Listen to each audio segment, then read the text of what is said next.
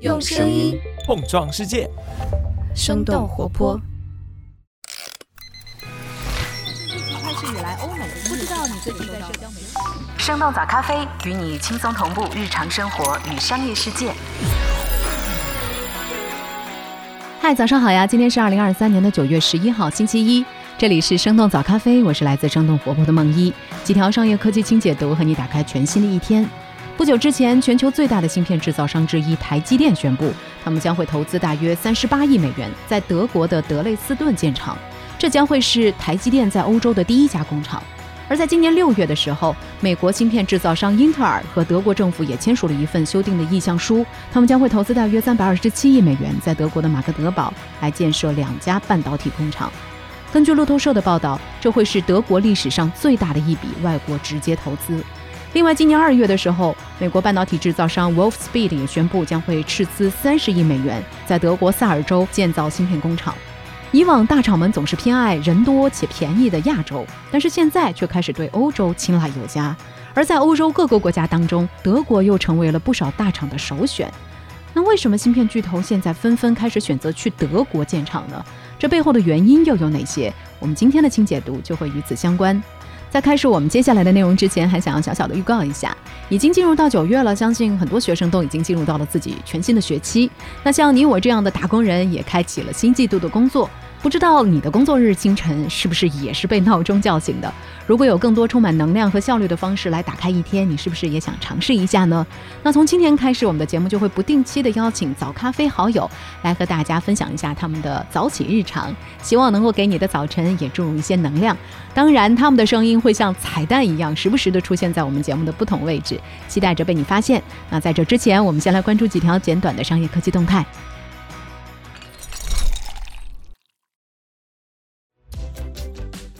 出行复苏，滴滴净亏损持续收窄。9月9号，滴滴出行发布了今年2季度的业绩报告。报告显示，滴滴2季度总收入大约是490亿元，同比增长超过了5成，净亏损接近2.7亿元。这个数字相比上一季度有了大幅度的收窄。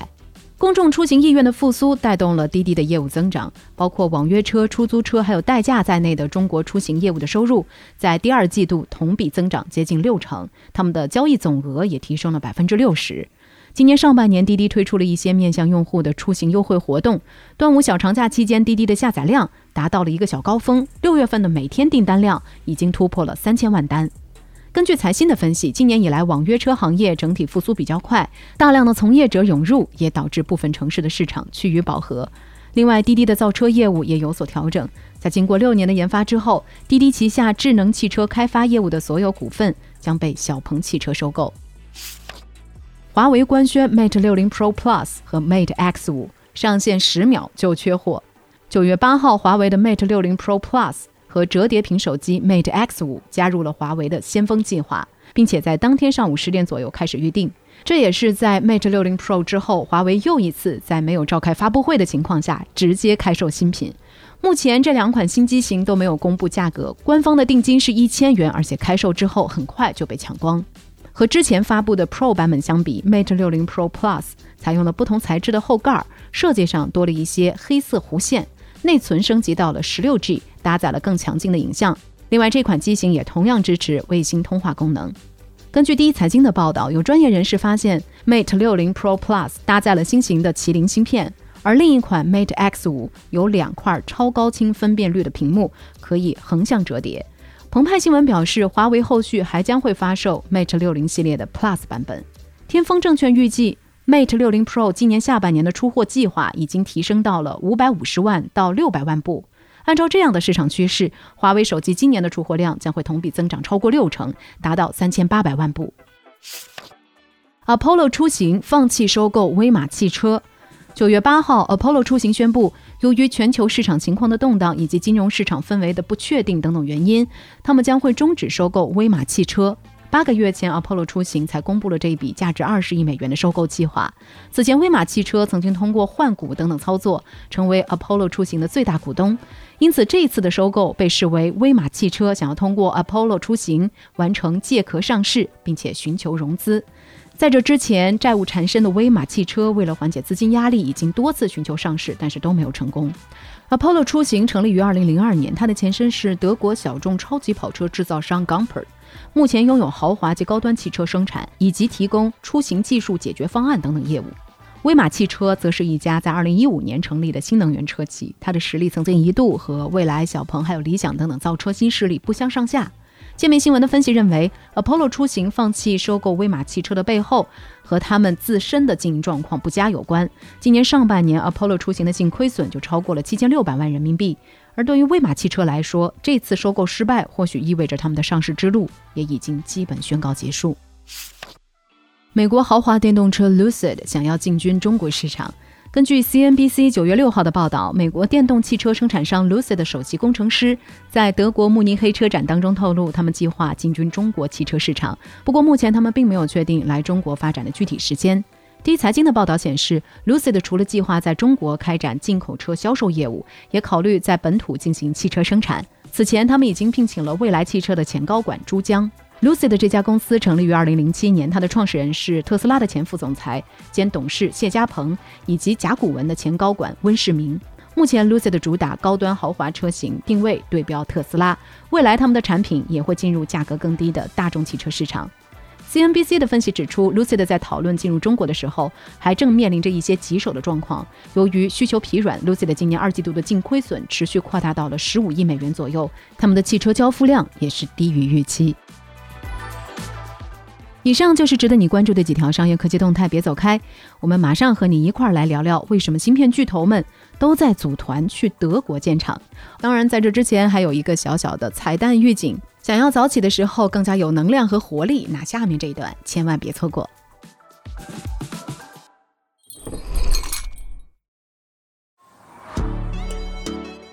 大家好，我是杜晨，科技早知道的制作人和主播。因为我的工作一直和媒体有关，经常为了夜里的一则大新闻调整新一天的工作节奏，所以我已经习惯了早上6-7点起床。起来之后呢，我喜欢做一些体力活，让身体逐渐苏醒过来，也是我自己的小仪式。然后打开电脑或手机，查阅今天最新的消息。我之前会用 RSS 工具订阅7-8家媒体，快速的过一遍新闻标题。目前我更多使用的呢，则是 TechMeme 这个网站来浏览信息，它既有各媒体文章标题的时间流，也有人工提炼的摘要，这样我能迅速看到一天里最重要的科技圈新闻。另外，我还会刷一下 Reddit 资讯，不错过那些被权威媒体忽视但又很有意思的消息。以上就是我的起床日常，这些小仪式帮我用最短的时间进入状态，打破自己的信息差。希望今天的你也活力满满。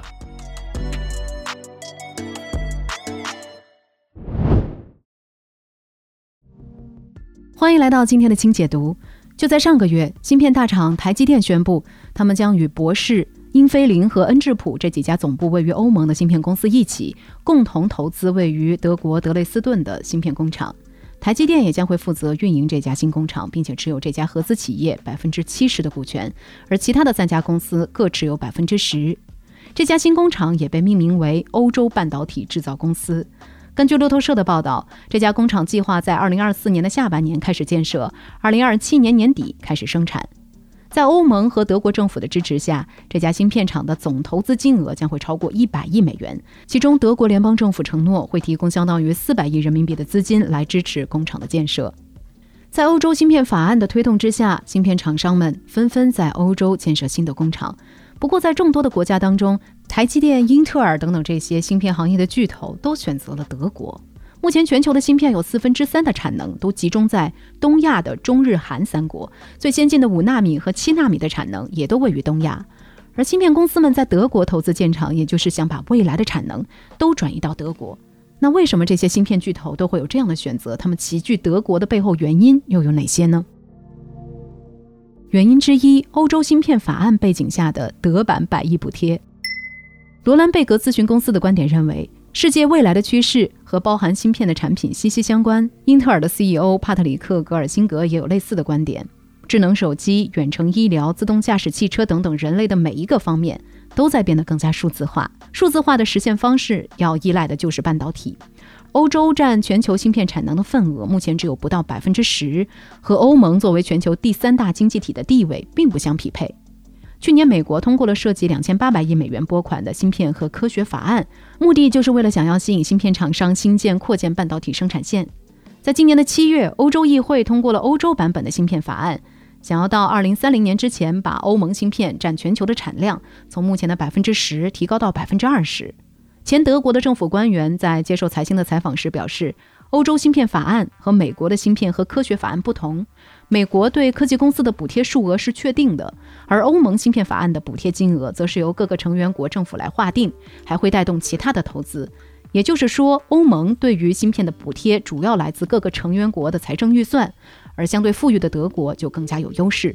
路透社的报道显示，德国将会为31个芯片项目提供超过相当于300亿人民币的资助，其中70%的资金是由德国联邦政府来提供，另外30%的资金是由各州来提供。这些项目涵盖芯片行业的整个产业链，包括材料生产、芯片设计和半导体制造等等。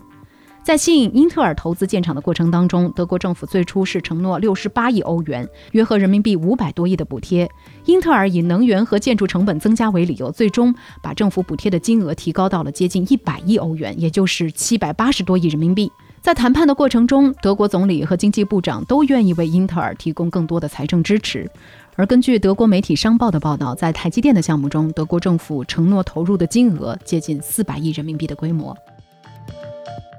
原因之二，德国作为汽车的主要产地，对芯片需求量大。